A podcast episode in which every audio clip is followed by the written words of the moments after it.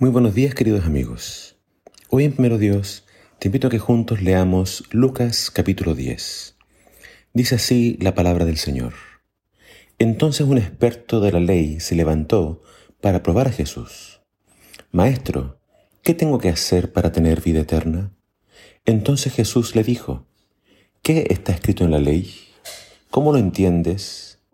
Él contestó, Ama al Señor tu Dios con todo tu corazón con todo tu ser, con todas tus fuerzas y con toda tu mente. Y ama a tu semejante como te amas a ti mismo.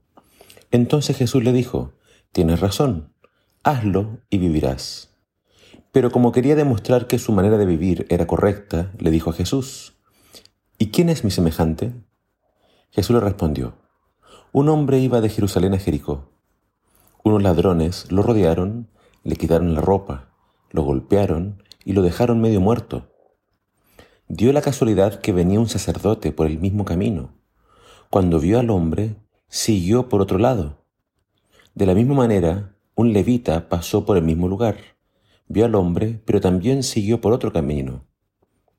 Pero un samaritano que viajaba por ahí llegó a donde estaba el hombre, y al verlo, se compadeció de él. Entonces se acercó al hombre, derramó aceite y vino en las heridas y las vendó. Luego lo montó en su animal de carga y lo llevó a una pequeña posada donde lo cuidó. Al siguiente día el samaritano le dio dos monedas de plata al encargado de la posada y le dijo, Cuídalo, y si se necesita más, te pagaré cuando regrese. ¿Cuál de los tres crees tú que fue el semejante del hombre que estaba medio muerto en el camino? El experto de la ley contestó, el que tuvo compasión de él. Entonces Jesús le dijo, ve y haz tú lo mismo. Esta es una de las parábolas más conocidas de Jesús. Es muy interesante en varios aspectos. Esta parábola surge de una pregunta teológica. ¿Quién es mi prójimo?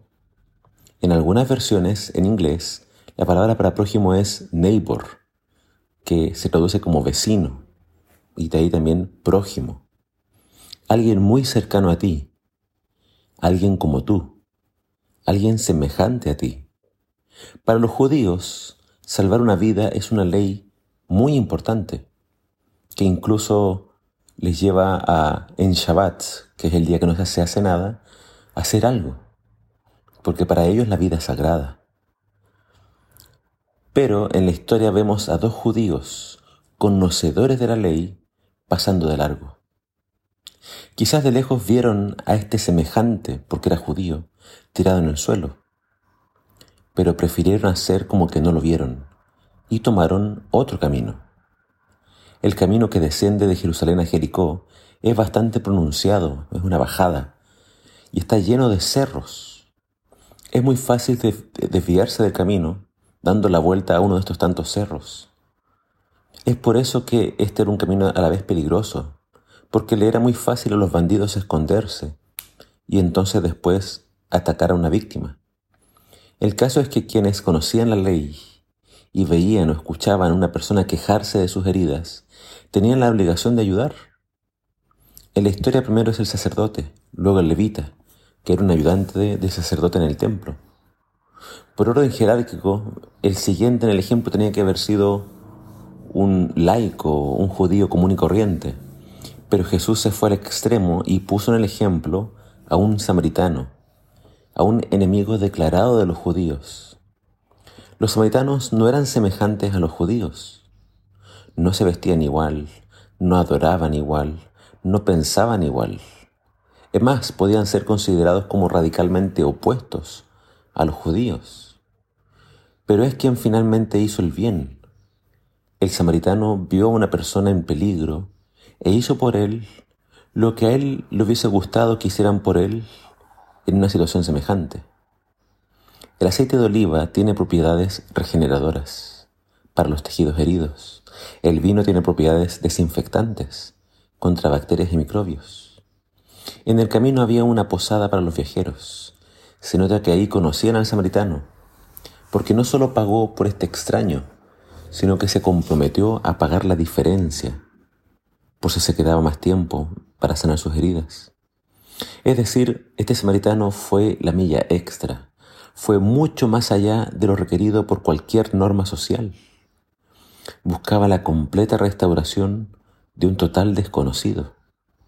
Jesús, a través de esta parábola, nos enseña que todos son nuestro prójimo, todos son nuestros semejantes, por más diferentes que sean y que se vean, son nuestros semejantes. Todos fuimos creados por Dios, todos somos hermanos, aun cuando no creamos lo mismo, ni pensemos, ni actuemos de la misma forma. Hay un dicho que dice, haz el bien sin mirar a quién. No discrimines a nadie. Si alguien te necesita, no hagas la vista gorda, no lo esquives. Los judíos podían entonces dar la vuelta al mandamiento, diciendo, yo debo amar a mi prójimo, pero él no es mi prójimo, no se parece a mí. No, no, es, no es, judío o no es fariseo o no es de, de mi barrio. Tenían mil formas de dar la vuelta, pero Jesús nos declara en esta parábola que todos son nuestros semejantes. Por lo tanto, no te vayas por otro camino, no esquives, no hagas la vista gorda. Dios no, no lo hizo con nosotros. Cuando nosotros más lo necesitábamos, Dios vino a nuestro auxilio.